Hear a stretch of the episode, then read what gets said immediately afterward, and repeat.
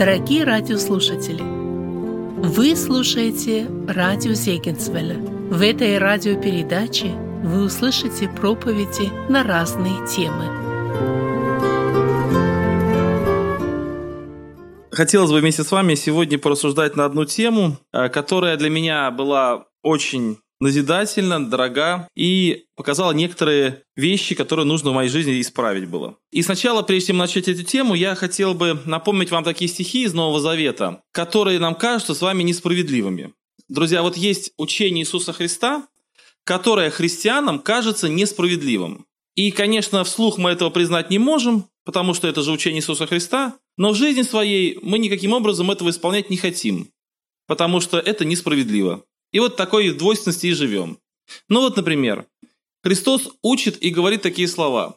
Когда пойдешь к жертвеннику и вспомнишь, что кто-то против тебя что-то имеет, или гневается против тебя брат твой, то оставь твой дар у жертвенника и пойди примирись с братом твоим. Дети, я хотел бы вам задать вопрос. Что в этих словах несправедливо? Я еще раз их напомню. Когда идешь к жертвеннику, и вспомнишь, что кто-то против тебя что-то имеет, то оставь твой дар у жертвенника и иди примирись с этим человеком.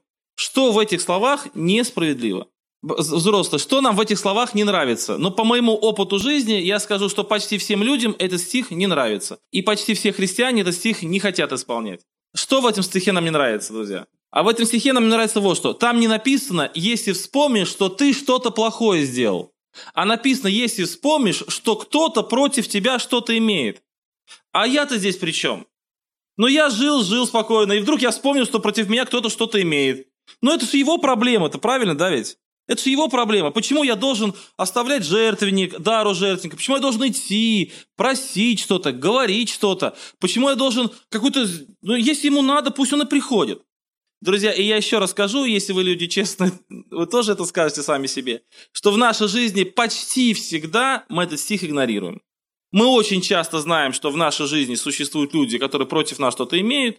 Мы очень часто переживаем по этому поводу, но мы очень часто ничего по этому поводу не делаем, потому что мы не видим нашей вины в этой ситуации. А раз нашей вины нет, значит, мы не должны ничего делать. В том тексте Евангелия от Матфея, который сейчас э, вам напомнил, который вы хорошо знаете, там чуть выше написано, что если ты против кого-то гневаешься, ты должен сделать э, то или иное дело и примириться с этим человеком. А вот этот текст говорит, что если против тебя кто-то гневается, ты тоже должен пойти и сделать. Вы знаете, друзья, вообще учение Иисуса Христа, откровенно говоря, не очень справедливое. Оно больше настроено не на справедливость, а на любовь и милость. И поэтому в нашей жизни часто если мы хотим быть настоящими христианами, очень часто приходится делать то, что нам кажется несправедливо, но мы это делаем, потому что так по милости. И вообще, друзья, маленький такой пример сейчас скажу, который покажет нам, что нам вообще в принципе нужно по-другому посмотреть на справедливость. А мой хороший очень друг как-то ехал на машине, рядом с ним сидела его жена, и едут, и вдруг они слышат, как их догоняет полиция. Он останавливается, выходит полицейский и говорит, вы нарушили сплошную полосу, обогнали автомобиль. Это очень серьезное нарушение. Это случилось тогда, когда еще не было за это лишения прав, но был очень серьезный штраф. А он говорит, я не обгонял. Мы видели два человека. Он говорит, вы можете показать видеозапись? Он говорит, нет, у нас видеозаписи нет, тогда это еще тоже было не обязательно. Мы видели, поэтому вам штраф. И этот мой друг, товарищ мой верующий брат, его зовут Андрей, он так сильно переживал по этому поводу, так расстроился, а он точно не обгонял. Он ехал спокойно, и несправедливо, значит, его полиция остановила. Выписали ему штраф, большой, очень большая сумма, он сел в машину и очень расстроенный. Жена спрашивает, что случилось? Он рассказывает. А жена говорит, а почему так расстроенный? Он говорит, понимаешь, это же несправедливо. А она говорит, а скажи, было ли в твоей жизни случаи, когда ты обгонял по сплошной, а тебя за это не штрафовали? Он говорит, много раз. И она говорит, действительно несправедливо. И я подумал, действительно, много раз меня не штрафовали, и я ни разу по этому поводу не переживал никогда не возмущался, не останавливался к полицейскому и сказал, как же так, вы меня не оштрафовали, я же только что обогнал по сплошной, а вы не штрафовали. А вот когда вот тебя несправедливо, ты, значит, сразу переживаешь по этому поводу. Друзья, в нашей жизни такова, что когда мы с вами э, сами поступаем плохо, мы ожидаем к себе милости. Но когда кто-то поступает плохо, мы хотим поступать по справедливости. Друзья, и вот это такое предисловие, оно к чему я рассказывал.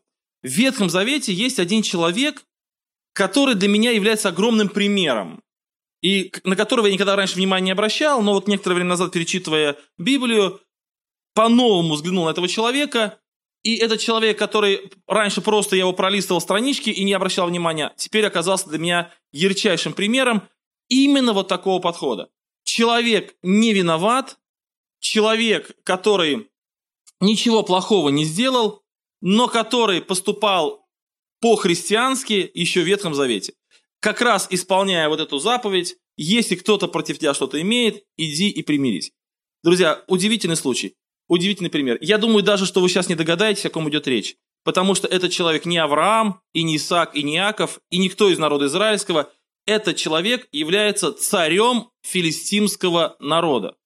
То есть это филистимлянин, человек, которого, ну или народ, против которого мы считаем, что это, наверное, самый ужасный народ и который враг израильский. Но так было не всегда, они врагами израильскими стали не сразу.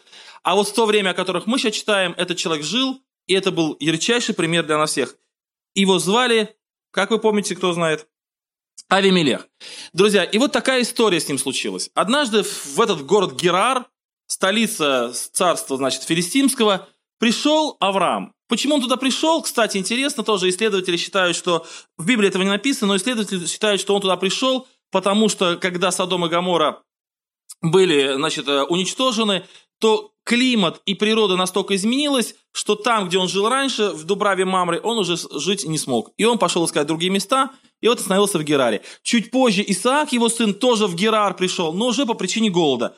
А вот Авраам пришел по каким-то другим причинам. И когда он пришел туда, то он пришел к язычникам, получается. Филистимляне, они были язычники, он пришел туда. И вот здесь тоже интересный очень момент э, качества Авраама объясняется. То есть этот человек говорит, эти слова, кстати, очень нравятся моей жене, когда она читает, она всегда возмущается, потому что Авраам, чтобы ему было хорошо, сказал, скажи, что ты сестра моя. Вот такое, знаете, отношение, да. Наверное, жены наши не очень хотели бы, чтобы так мужья наши относились к вам.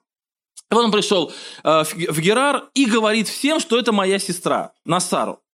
А потом, когда Авимелех его спрашивает, почему ты так сказал, почему ты это сделал дело, в 11 стихе Авраам говорит такие слова. «Я подумал, что нет на этом месте страха Божьего, и убьют меня за жену мою».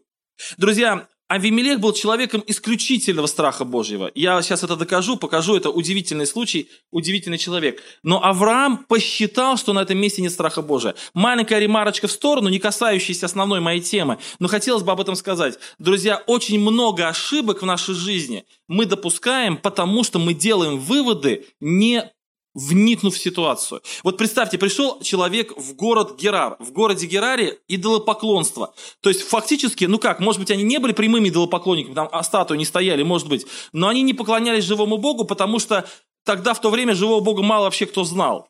Это народ израильский еще только начал существовать, Авраам еще был очень малочисленное семейство Авраама, и эта идея живого Бога еще мало где вообще была известна, и поэтому это были язычники. И вот Авраам приходит туда, и он думает про себя, но эти же люди не с нами ходят. Как помните, Иоанн тоже говорит Господу, мы запретили человеку, который с нами не ходит. И вот так же и Авраам подумал, это же люди не с нами. Они же о Боге живом не знают ничего. Разве могут быть они хорошими людьми? Вот в принципе, они разве могут быть хорошими? Нет, конечно. И Авраам делает вывод, что эти люди страха Божия не имеют, на основании своего собственного вывода, который ничего общего с реальностью не имеет, он предпринимает определенные действия, эти определенные действия причиняют вред народу, страдают люди, страдает Авраам, страдает его жена, много людей страдают только потому, что Авраам сделал выводы. У меня был такой случай. Одна сестра мне пишет по Вайберу. Удивительный случай такой тоже. У меня по Вайберу разные люди пишут, но вот бывает совершенно неожиданные, конечно, но вот это один из таких случаев. Пишет одна сестра утром. Брат Денис, можно вам задать один вопрос? Я пишу ей, если срочно, то я готов пообщаться. Если не срочно, то я свяжусь с вами позже, потому что сейчас очень занят. Она пишет, не срочно, напишите, когда освободитесь. И я Вайбер выключаю, я вообще мессенджерами очень не люблю пользоваться, это какой-то враги народа придумали мессенджеры, потому что столько времени уходит и столько людей пишут, не знают, что делать. В общем, я отключил, Вайбер отключил, чтобы не видеть, потому что был очень сильно занят. И был занят целый день. Целый день был занят. И вечером, поздно вечером, уже включая Вайбер, чтобы вот пообщаться с этой сестрой, потому что я помнил о ней.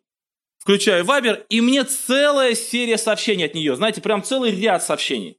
Она пишет вначале, брат Денис, ну что, уже можно? Ну, я ж не отвечаю. Она пишет, почему вы молчите? Вы что, не будете со мной общаться? Потом пишет, а вы еще служитель, обещали мне. Потом пишет через, через полтора часа. Извините, пожалуйста, я прошу прощения, я спылила. Потом пишет, ну дайте мне второй шанс. Вы знаете, она прожила бурную, активную жизнь в течение этого дня, вообще не со мной. Она извинялась, и она просила прощения, она злилась, и она рассказала какие-то примеры. Друзья, у нее прошла активнейший день в переписке. Вот, и когда вечером я включил Вайбер, и вот эти все сообщения прочитал, и я в конце пишу, сестра, ничего, что вы целый день сами с собой пообщались, как бы, нормально, вам не нужно, может быть, я вообще тогда, вот. Друзья, и она пишет такие слова, я думала, что вы меня игнорируете. Вот, друзья, вот эта фраза, что я думала, я делала вывод, я что-то там вообразила в голове, это вот целая проблема нас. Вот Авраам пришел, он не вникнул, он не пообщался ни с кем. Друзья, Авраам прекраснейший человек, это отец всех верующих, не хочется ничего про него плохого говорить, но Священное Писание об этом отмечает, что человек не вникнул в ситуацию, он просто сделал вывод. И на основании этого вывода он изменил свою жизнь, и на основании этого изменения жизни пострадало много людей. Друзья, Просто маленькая ремарочка, еще раз скажу, не в тему нашей проповеди, просто такое ответвление от нашей проповеди, от моей проповеди, э, в том, чтобы нам с вами постараться не быть людьми, которые делают выводы необоснованно. Есть люди, которые живут в своем собственном мире, да, вот в их мире, в их, в их мире, они как бы создали себе э, какие-то взаимосвязи, вот, но этого мира ничего общего с реальностью не имеет. И вот что-то подобное случилось у Авраама. И это целое бедствие в наше время – когда люди делают выводы не на основании точных фактов. Итак, Авраам сказал, я подумал, что на этом месте страха Божьего нет, а на самом деле на этом месте страх Божий был. Итак, возвращаемся к основной теме. Итак, основная тема, друзья, заключается в том, что человек, который желает иметь такие личные общения с Богом, настоящее общение с Богом, он должен принять или понять характер Божий. А характер Божий – это характер, построенный на милости и любви. И не в первую очередь на справедливости. Как я уже привел пример. Поэтому Христос и учит, если кто-то против тебя что-то имеет, то твои переживания об этом человеке, твое желание наладить с этим человеком мир, твое желание угодить Богу по отношению с этим человеком, оно должно быть больше, чем понимание справедливости. Но я же не виноват, я же ничего не сделал, желание примириться с человеком и наладить мир превышает чувство справедливости, что я ничего не виноват. И вот здесь, друзья, какая ситуация? Авраам сказал, что это моя сестра. И Сара была забрана в дворец или в дом Авимелеха, и Бог говорит Авимелеху, что ты должен примириться с Авраамом. Друзья, удивительная ситуация. А, а Авимелех не виноват. Он потом скажет, мы будем читать, он скажет, Господи, я ничего плохого не сделал, я даже к ней не прикасался. Я сделал это в чистоте своего сердца, в простоте своего сердца, в чистоте своих рук. И Господь говорит, я знаю, что ты сделал это в простоте своего сердца и в чистоте своих рук, и я знаю, что ты не прикасался. Но, давайте, друзья, прочитаем эти слова. Сказал 6 э, стих 20 главы книги Бытие. И сказал Бог, я знаю, что ты сделал сие в простоте сердца твоего, и удержал тебя от греха моего пред тобой, потому и не допустил тебя прикоснуться к ней. То есть, друзья, Бог подтверждает чистоту Авимелеха. Бог доказывает, что он вообще ни в чем не виноват, абсолютно. И казалось бы, Бог бы должен сказать, Авимелех, ну а теперь я явлюсь Аврааму, объясню Аврааму проблему, Авраам к тебе придет, попросит прощения, ну ты уж прости, пожалуйста, когда к тебе придет Авраам. Нет. Бог Авимелеху говорит вообще странные слова. Слушайте. «Теперь же возврати жену мужу, ибо он пророк, и он помолится о тебе, и ты будешь жив. А если не возвратишь, то умрешь. Ты и все твои». Друзья, с человеческой точки зрения очень несправедливо, очень странно и очень непонятно. Почему Бог так делает? Авимелех не виноват, виноват Авраам, а тем не менее Авимелех должен просить прощения, должен возвращать, должен попросить, чтобы ты еще за меня помолился, а если этого не случится, то значит ты умрешь, и все твои. А вот в этот момент уже пришло какое бедствие, Господь затворил э, вот, э, рождение, и не было рождения в доме Авимелеха, никто не мог рождаться. Друзья, чуть позже я к этой теме еще вернусь, почему так происходит. Но давайте посмотрим сначала на самого Авамелеха. Я хотел бы посмотреть, что это за человек вообще в принципе. Давайте посмотрим на его характеристику. Что это за человек? Итак, третий стих. Когда все это уже случилось, когда он уже взял Сару, когда она живет уже в доме его, в третьем стихе написано, «И пришел Бог к Авимелеху ночью во сне и сказал ему, вот ты умрешь за женщину, которую ты взял, ибо она имеет мужа». Недавно я читал одну книгу, а, она мне очень понравилась, эта книга. Это книга Рави Захариаса, называется «Христианство, не оправдавшее надежд». И в этой книге она полна разных примеров, разных историй. И вот в этой, ну, когда мы с братьями эту книгу обсуждали, то меня спросили, какая история в этой книге тебя больше всего понравилась? Мне больше всего понравилась история про одного епископа или пресвитера церкви. Там написано, что этот пресвитер церкви склонился, как обычно, на колени и молился. Говорит, Господи, Боже мой. И вдруг с неба возглас, что тебе, сын мой? И написано, что епископу пришлось выносить на носилках, он потерял сознание. Ну, потому что никак он не ожидал, что Бог ему ответит. Друзья, мы очень часто так вот молимся, но если Бог нам ответит, то, наверное, нас придется выносить на носилках. Не ожидали, что ответит. Вот первое, что я хотел сказать об Авимелехе, человек, которому является ночью Бог, он абсолютно нормально к этому относится. То есть можно сделать вывод, что этот человек с Богом имел определенное общение. Я вначале сказал, что он был язычник, то есть, да, он не был евреем, а все неевреи язычники. Но, судя по всему, этот человек с Богом имел достаточно плотный контакт, достаточно хорошо с ним общался, достаточно часто с ним и слышал его голос, чтобы не испугаться, когда тот явился ему. Друзья, и это очень важная мысль, потому что человек, который готов поступать по Божьему, это человек, который в первую очередь имеет с Богом общение. Итак, Авимелех говорит, точнее, Бог Авимелеху говорит ночью во сне и сказал, вот ты умрешь за женщину, которую ты взял, ибо она имеет мужа. Обратите внимание, что Бог Авимелеху сразу говорит грозные слова. Он его обличает и обличает очень быстро. Друзья, и вот для меня эта мысль сложна в передаче, но я хочу, чтобы вы ее окончательно поняли. Вот давайте вернемся к тому тексту что если ты вспомнишь, что кто-то против тебя что-то имеет, то пойди и примирись с этим человеком. Друзья, Авимелех был ни в чем не виноват. Он взял в чистоте сердца своего, в простоте сердца, в чистоте рук эту женщину в свой дом. А Бог ему говорит, ты умрешь, потому что она имеет мужа. Ты не виноват, но ты сделал плохо.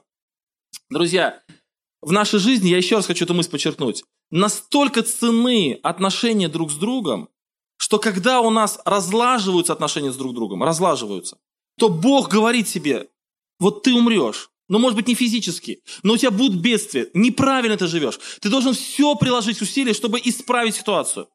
Маленький пример расскажу. В Первой апостольской церкви, ну вот Первая апостольская церковь, когда вот умер последний апостол в 90-х годах, Иоанн, начался вот период апостольских мужей, так называемый, вот в это время, до третьего века, вечеря Господня в церквах совершалась ежедневно.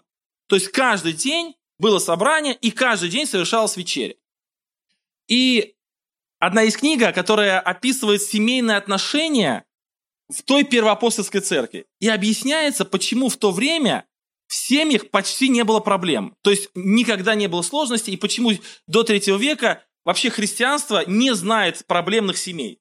То есть вот интересно, что сейчас у нас есть проблемные семьи, там муж с женой, там, если не разводятся, то, по крайней мере, хотя бы живут не очень хорошо и там с детьми какие-то проблемы. А вот до третьего века история почти не сохранила свидетельств каких-то проблемных семей. И когда проводили собрания, то тема семейных отношений почти не затрагивалась, потому что не было этой проблемы в принципе.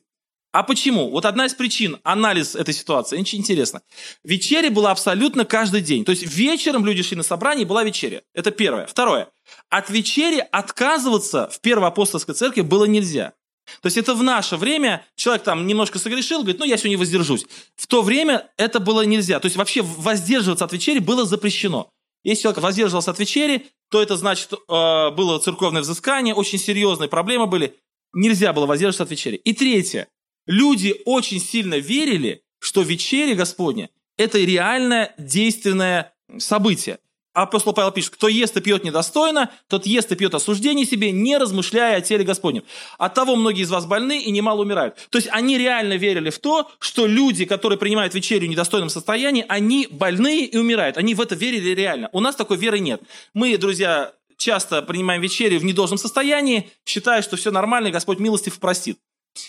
У нас отношение к вечере ослабло. Итак, друзья, вот эти три фактора. Ежедневная вечеря, отказываться нельзя, и ты умрешь, если неправильно примешь вечерю. Друзья, что делать, если ты с женой поссорился сегодня утром? Хочешь не хочешь, примиряться надо, понимаете? Или умирать, или примиряться надо. То есть других вариантов-то нет. Нет других вариантов-то, потому что ты... У нас, друзья, еще месяц в запасе. То есть ты сегодня поссорился, а вечеря через месяц еще можно, да, там, в месяц в ссоре прожить. А у них каждый день вечеря. Каждый день. И, друзья, и, кстати, этот автор пишет, историк церкви, он пишет такую фразу, что он говорит, что если мы хотим в наших церквах наладить отношения, ну, в смысле, чтобы в церквах стало лучше, в принципе, то надо вечерю делать почаще. Вот это интересная мысль. Ну, возможно, так и есть. Друзья, вот к чему это говорится? То есть человек должен понимать, что его отношения с другим человеком в семье или в церкви или, это настолько важно, что надо все бросить и привести отношения в порядок. Потому что вот у Амелеха, Авимелеха возникли какие-то отношения плохие с Авраамом, даже пусть он не виноват, но Бог ему говорит, если ты не исправишь эту ситуацию, ты умрешь, у тебя проблемы будут в своем доме. И Авимелех принимает это очень серьезно. Итак, друзья, мы уже сказали, что Амелех это был человек, который имеет общение с Богом, и он от Бога услышал грозное слово. Что мне, друзья, еще нравится очень сильно в этом человеке, и я буду последовательно идти. Четвертый стих. Авимелех же не прикасался к ней и сказал, владыка. Очень короткое слово, я упомяну слово владыка. Друзья, кстати, в греческом языке владыка, слово владыка, звучит как деспотос. Вот для вас, может быть, это удивительно, но деспотос. Какое слово произошло в русском языке? Слово деспотос? Деспот. А что означает слово деспот? То есть безоговорочный владыка. То есть деспот у нас такой имеет отрицательную коннотацию. Да? То есть это человек, который, ну, такой, знаете, злой какой-то и так далее. Но вообще изначально слово деспот означало человек, которого служат беспрекословно. Вот беспрекословно его слушают. Никаких вариантов нет. И, друзья, и вот это слово в греческом означает деспотос, а э, в русском языке, чтобы уйти от негативного деспота, стали употреблять слово «владыка». Но «владыка» имеет вот это же самое значение, то есть беспрекословное послушание. Нельзя одного слова даже воспротивиться. Друзья, вот помните, Лот сказал такие слова, э, логическое противоречие Лот в своей жизни допустил. Он сказал слова такие «нет, владыка», да? Вот «нет, владыка». Вот такого не может быть. Нельзя владыке сказать «нет». Либо «да, владыка», либо «нет». Да, либо владыка, либо нет. Других вариантов никаких не существует. Лот сообщает «нет, владыка». Друзья, Авимелех, человек, герарский царь, филистимлянин, но язычник называет Бога владыкой, то есть деспотос, да, то есть человек, которому он дает право абсолютного власти над собой, и он доказывает своим дальнейшим поведением, то, что он эти слова говорит не напрасно. Еще в молодости, э, когда я был ну, только совсем начинающим христианином, для меня было очень удивительно один текст в Ветхом Завете, я часто потом об этом говорил, но скажу и вам тоже. Вот я читал заповеди Ветхого Завета, и там есть такое слово, там, например, не убей, там, не прелюбодействуй, не кради, не лжесвидетельствуй, ну все понятно. И вот есть одно слово такое, не произноси имя Господа Бога твоего напрасно.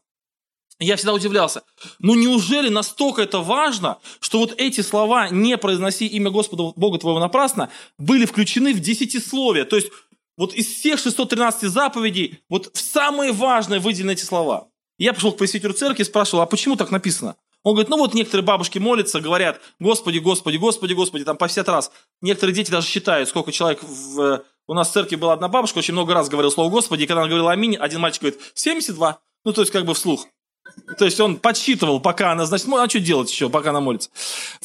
И вот он такое объяснение дал. И я вот подумал, неужели Богу настолько обидно, что его имя часто произносят, что вот даже нельзя это сделать, и даже в заповеди это написано. Друзья, но оказалось, смысл этой заповеди более глубокий. Не произноси имя Господа Бога твоего напрасно, это фраза. Она означает вот что. Если ты называешь имя Господом, то и относись к нему как к Господу. То есть, если ты встаешь на колени, Господи, вот благослови мой сегодняшний день, Господи, вот э, что мне сегодня делать? А в твоей жизни ты живешь как хочешь. То вот это означает, что ты произносишь имя Господа напрасно. Зачем ты называешь его Господом, если он в твоей жизни не Господь? Вот эта логика понятна, да? И вот Лот говорит, нет, владыка. Никаких проблем для Бога нет, для, для Лота никаких проблем нет. Назвать Бога владыкой, так знаете, и при этом делать, что хотел. И для многих христиан в нашей жизни то же самое. Никаких проблем нет, называть Бога Господом и делать, что, значит, что хочешь. А вот Авимелех называет его владыкой, и все его последующее поведение доказывает, что для него это действительно владыка. Ну и в том числе, друзья, в чем особенно доказывает? Вы знаете, вот, друзья, вот дети, я скажу вам, вы еще не устали меня слушать? Есть три вида послушания. Знаете, что есть три вида послушания? Первое вид послушания. Представьте себе, что я очень хочу есть. Это нетрудно представить вообще совершенно. Вот я очень хочу есть. И мне говорят, Денис, там пожарили шашлык, пошли есть. И я говорю, пошли. И мне говорят, какой Денис послушный, молодец. Вот его позвали есть шашлык с Кока-Колой, и он пошел. Какой послушный? Это послушание или не послушание? Ну почему? Послушание. Это первый вид послушания. Первый вид послушания – это послушание, когда я хочу делать то, что меня просят. Второй вид послушания. Я выезжаю с Ейска в Тимошевск на машине. Мне говорят, Денис, возьми, пожалуйста, посылочку, передай там в Тимошевск. Я говорю, хорошо, возьму. Взял посылочку, положил и поехал в Тимошевск. Я послушный или непослушный? Послушный. Но это второй вид послушания. Послушание, когда мне все равно. Хорошо так, могу так, могу так. Никакой разницы в этом нет. Например, я приехал к вам в лагерь, и вы сейчас куда-нибудь поедете, допустим. Тут пять машин стоит. И мне говорят, поедешь там? Я говорю, поеду. В какую машину сядешь? А я же никого все равно не знаю. Ну хорошо, говорю, мне все равно в какую машину. А вот садись. И мне потом скажут, о, какой Денис послушный. В любую машину сел, ему все равно.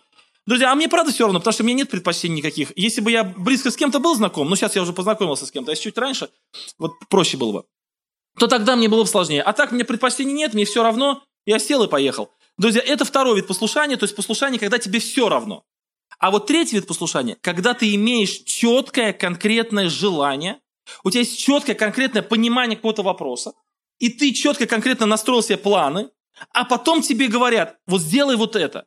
И ты против своих планов, против своей воли, против своих желаний слушаешься. Вот это послушание самое ценное и самое редкое.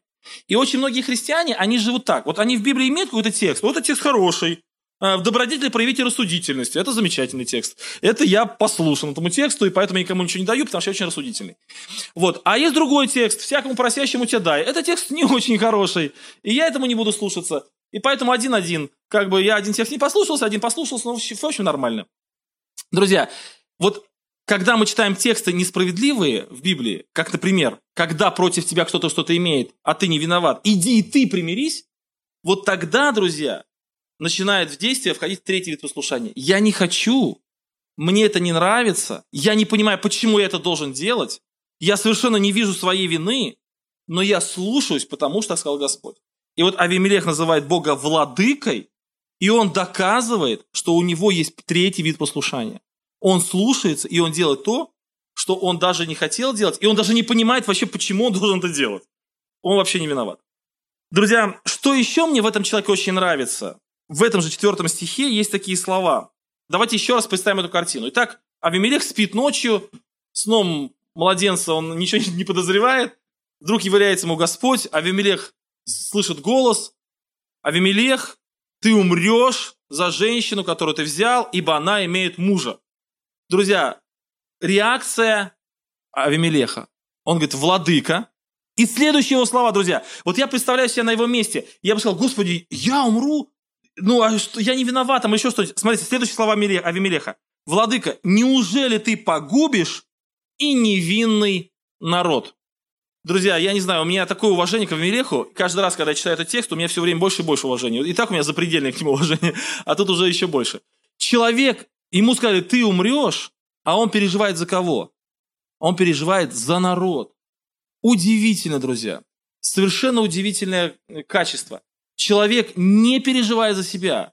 Он не взволновался угрозы от самого Бога, что умрет он.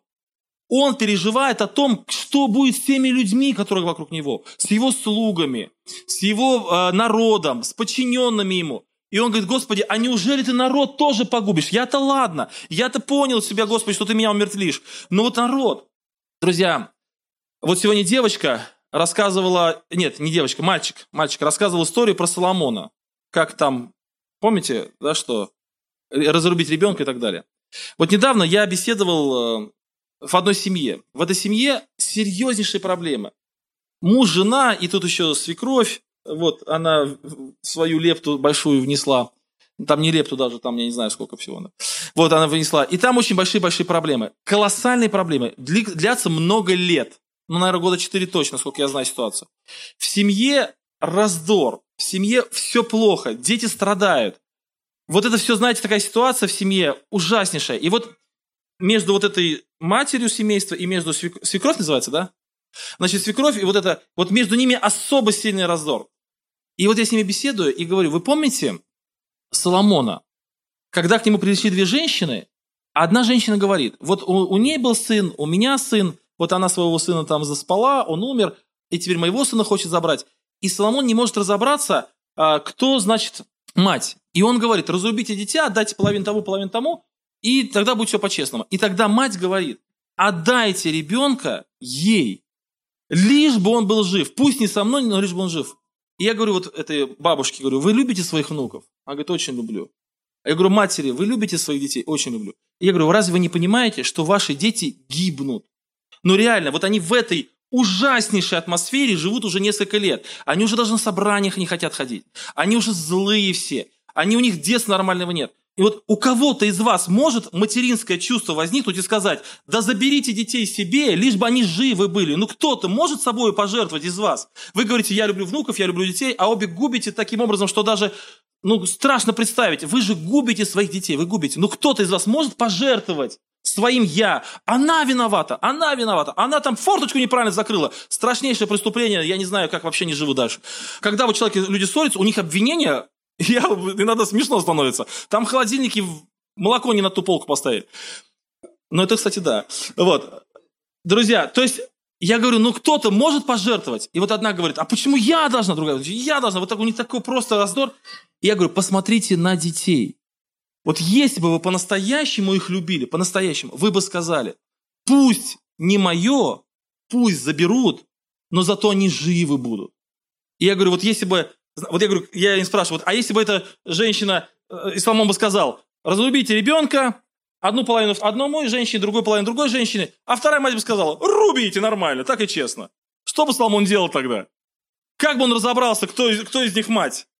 Друзья, но настоящий мать так не сделает.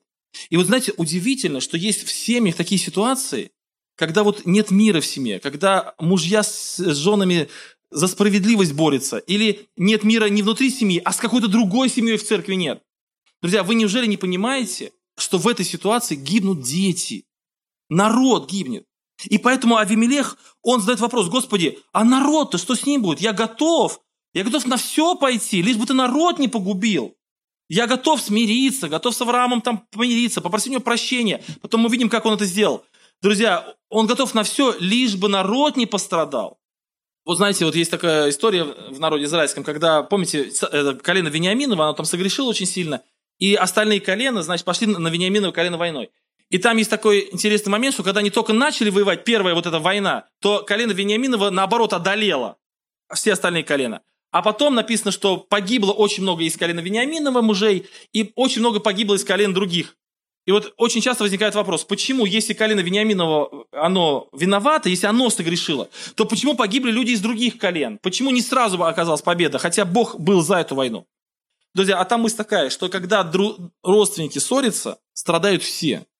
Нельзя иметь ссору между собой, чтобы кто-то один вышел победителем всегда будут пострадавшие. И в церкви, если в церкви какая-то там клановость появилась, кто-то против кого-то настроен, или в семье, или в родстве, обязательно будут пострадавшие с той и с другой стороны. И дети будут пострадавшие, друзья, и все. Поэтому вот мне что очень нравится в Амелехе, он очень переживает за народ. Господи, а народ как? Я ладно, я могу пострадать, а вот народ. Не погуби народ, он точно ни в чем не виноват. Поэтому, друзья, у меня мысль такая была, чтобы нам, если мы называем, ну, я уже об этом говорил, Бога называем владыкой, то наше поведение должно быть соответствующее. И второе, мы должны понимать, что последствия наших поступков, даже если мы не сильно виноваты, но вот это немирное отношение с кем-то, оно влияет на народ, окружающий нас, в том числе и детей. Дальше, друзья, пятый стих говорит о его чистоте сердца, о чистоте рук. Дальше шестой стих говорит о том, что Бог действительно подтверждает, что он был чист и ни в чем не виноват. И в седьмом стихе Господь говорит, что же он должен сделать, чтобы ситуация справилась. Теперь же возврати жену мужу, ибо он пророк и помолится тебе, и ты будешь жив. а если не возвратишь, то знай, что непременно умрешь ты и все твои. Вот, друзья, вот оно. Вот оно результат, если бы он не захотел, если бы он сказал, я справедливости хочу, э, я не виноват, я ничего делать не буду, он сам виноват, он пусть прощения просит. Умрешь ты и все твои. Друзья, вот такая ситуация. Восьмой стих. Давайте посмотрим, что сделал Авимелех. «И встал Авимелех утром рано». Простая мысль, не буду на ней долго останавливаться, но скажу, что сделать дело надо сразу.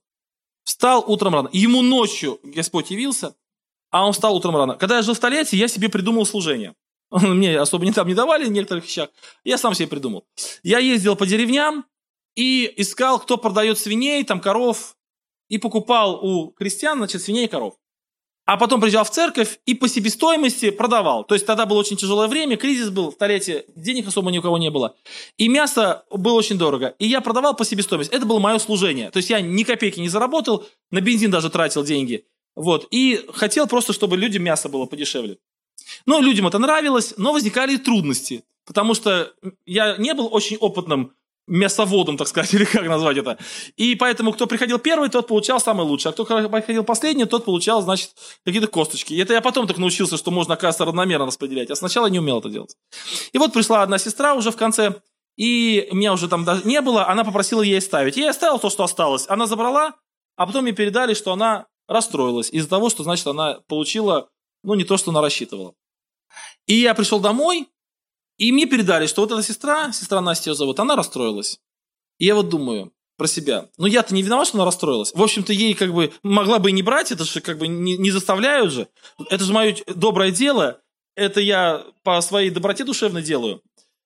И такие мысли. А с другой стороны мысль такая, ну она же расстроилась, а как вот теперь в церковь? Вот я приду на собрание, она будет там, а я, ну она уже пожилая женщина, а я, как ей в глаза буду смотреть? И у меня такие мысли. И думаю, ладно, пойду примиряться. А она живет очень далеко от меня. То есть это часа полтора езды было от меня на автобусе или на машине, примерно минут 45. Вот. И я думаю, ладно, будет собрание, я к ней подойду. А собрание только через несколько дней. Ну ладно, завтра поеду. Вы знаете, друзья, вот я мучился, мучился, мучился, а время уже 9 вечера. И в конце концов думаю, прямо сейчас поеду. Сел, поехал к ней, рассказал ситуацию, попросил мне прощения за такую свою халатность. Мы с ней помирились, и я ехал домой, уже было очень поздно, и мне было хорошо на сердце.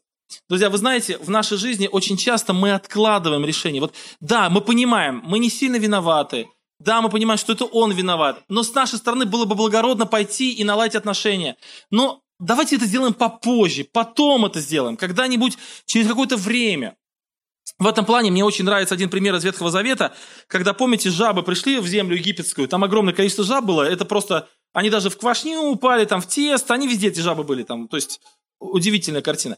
И вот фараон говорит, помолитесь и уберите этих жаб. И тогда Моисей говорит, назначь время, когда помолиться. Вы помните, когда фараон попросил помолиться? Он попросил завтра, да? Вот, кстати, для меня тоже удивительно, почему завтра, почему не сегодня. То есть, может быть, он как бы хотел еще понаслаждаться одним вечером общения с жабами, не знаю. Но, э, значит, такой юный натуралист, как бы, да? хотел, чтобы еще жабы побыли с ним вместе. А мы еще не доели тот тортик с жабой, который ты вчера сварила, да? Там, и вот они, значит, он говорит, завтра, завтра. Так вот там интересный момент. Когда Моисей говорит, я помолюсь, и жабы исчезнут из земли египетской, исчезнут. Вот эта фраза, Моисей говорит, исчезнут. А он говорит, завтра помолись. И когда он на следующий день молится, то жабы не исчезают. Написано, они издохли, ну простите, пожалуйста, их собрали в груды, и восмердела земля. То есть он говорит, если я сейчас помолюсь, жабы исчезнут, их не будет а сейчас они просто померли. Друзья, вот так вот последствия. Чем больше мы откладываем, чем на дольше мы откладываем дело, тем больше последствий.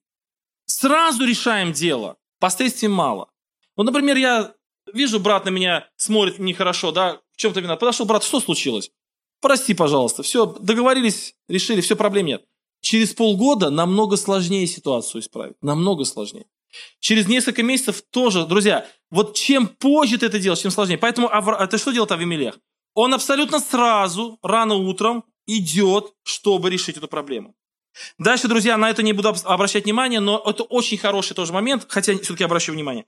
Написано, встал рано утром, призвал всех рабов своих и пересказал все слова сии в уши их, и люди весьма испугались. Еще одно доказательство, что в этом месте был страх Божий, потому что народ или слуги Авимелеха, они тоже испугались глаз Божия. Опять-таки, если возвращаться к фараону, то когда Моисей сказал, фараон, отпусти народ мой, ибо Господь Бог там накажет землю египетскую и все остальное, фараон говорит, а кто это Господь, чтобы я его слушал? И все слуги его тоже весьма повеселились над словами Моисея, и никто всерьез это не воспринял. Друзья, обратите внимание, что слуги Авимелеха, они тоже испугались слов Господа. Это говорит о том, что Авимелех и до этого говорил им о Боге, у них была правильная система ценностей, у них было правильное богопознание, слуги тоже боялись Слова Божия. Они не посмеялись, они сказали, Авимелех, да ладно, ты будешь слушаться этих ночных видений, ничего не будет, все нормально, не переживай, ты прав, и твоя правота будет доказана. Они испугались, они знали, кто такой Господь. Кстати, интересная мысль еще, что когда прошли годы, годы прошли, и в эту же страну пришел Исаак, сын Авраама, и такая же история была с Исааком, и там тоже был Авимелех, уже другой Авимелех, сын этого Авимелеха. Друзья, то вот тот второй Авимелех тоже Бога боялся. И у него тоже, друзья, вот, то есть это целая какая-то, ну как бы, как бы, знаете, волна страха Божьего, богопознания вокруг этого Авимелеха распространялась даже на поколение вперед и вокруг него. И вот этот человек собрал людей и говорит, вот люди, ну, окружающие, мы плохо поступили, мы не зная того, поступили плохо, и людям стало страшно. Друзья, хорошо, если в наших семьях наши дети, они будут знать слова Божии. Там написано, воспитывать их в учении наставлении Господнем. Вот примерно тут то же самое. Мы знаем, что у нас какая-то немирная обстановка с какими-то людьми. Друзья, вот целое бедствие бывает, когда, например, церкви произошла какая-то проблема, какой-то, ну, какой-то, может быть, конфликт или еще что-нибудь, и родители приходят домой, начинают это обсуждать, и дети начинают участниками быть этой проблемы. Они начинают осуждать тоже верующих, они начинают быть в конфликте, друзья. Намного правильно, если сказать, дети, у нас произошла беда у нас с этой семьей э, не очень хорошие отношения сложились, у нас конфликт. Давайте помолимся перед Богом, давайте покаемся, чтобы Бог дал нам мудрости, милости, чтобы мы примирились. Потому что если у нас не будет мира, это грех будет на нас, даже если мы не виноваты. Это будет поражение в нашей жизни. Давайте, друзья, и если воспитать семью в таком отношении, в таком состоянии воспитать семью, люди будут бояться нарушить повеление Божьего. Очень много бедствий э, в семьях происходит от того, что люди, дети слышат наши проблема. То есть у них совершенно другой настрой. Не, у нас другой настрой, не как у Вемелеха, который хочет примириться с Авраамом, а у нас настрой искать справедливости по отношению к кому-то. И наши дети это слышат, и у них неправильное воспитание сердца происходит. Итак, Авимелех собирает народ, рассказывает народу слова, они тоже боятся. И тогда Авимелех идет, и что делает Авимелех? Друзья, заканчивая э, проповедь, я подхожу к тому, что же он сделал. Он призывает Авраама. Призывает Авраама, спрашивает его, почему он так совершил, мы уже этот случай обсуждали с вами. И дальше он говорит, смотрите, Авимелех. Какое задание дал Бог Авимелеху? Бог Авимелеху дал задание какое? Отпусти Сару, так, да? Что делает Авимелех? Слушайте. И взял Авимелех мелкого скота и крупного скота, и рабов, и рабынь, и дал Аврааму.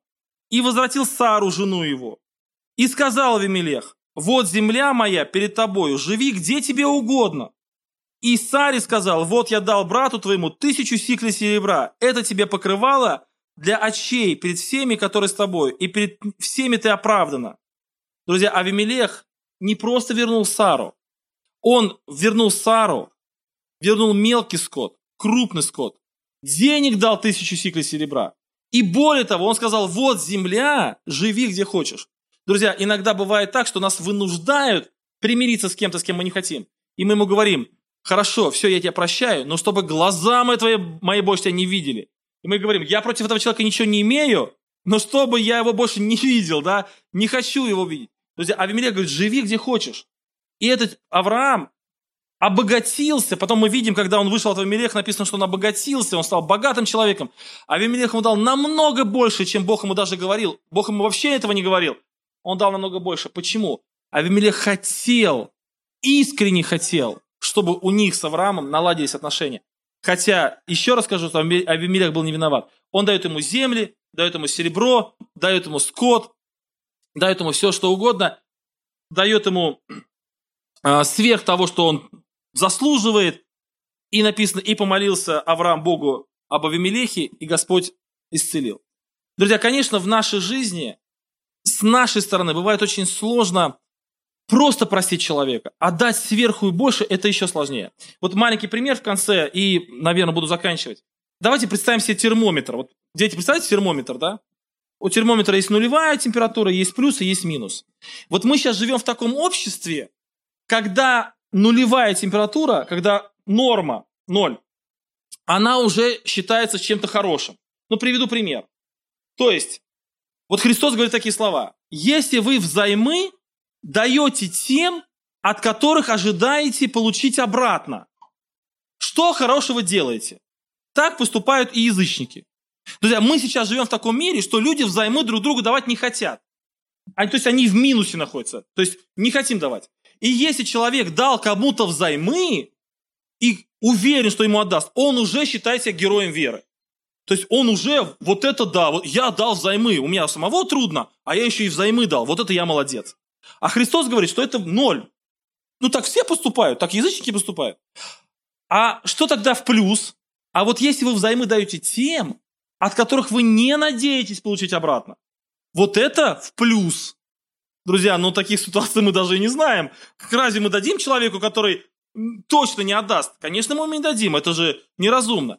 Друзья, то есть мы, в принципе, даже у нас такая ситуация сейчас в жизни, что даже на ноль, на нормальный уровень всех людей выйти сложно.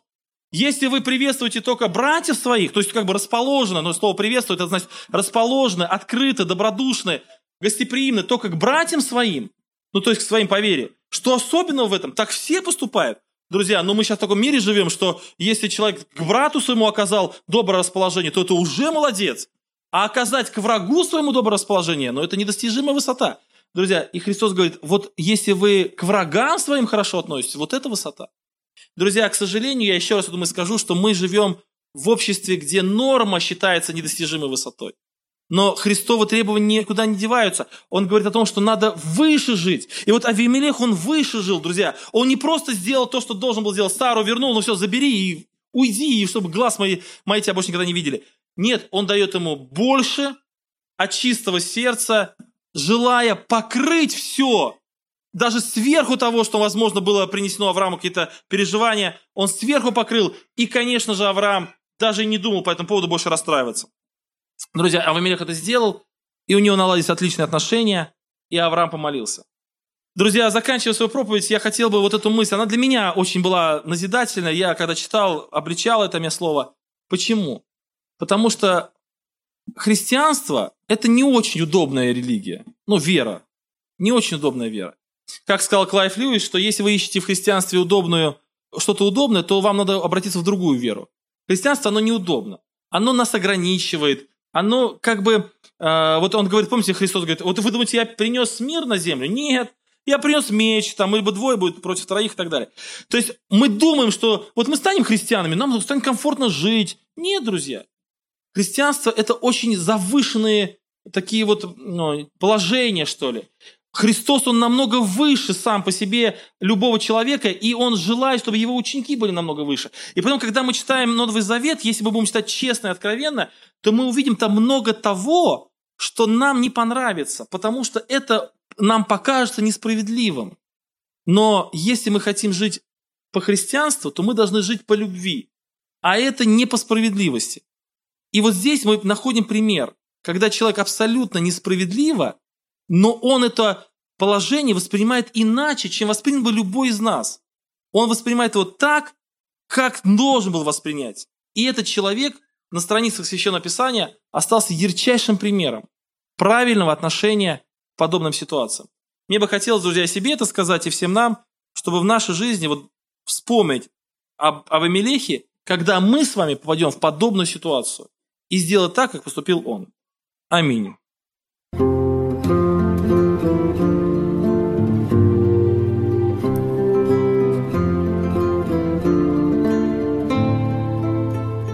Вы слушали радио Зейгенсвелля «Волна благословения», город Детмалт, Германия. Дорогие радиослушатели, мы желаем вам Божьих благословений.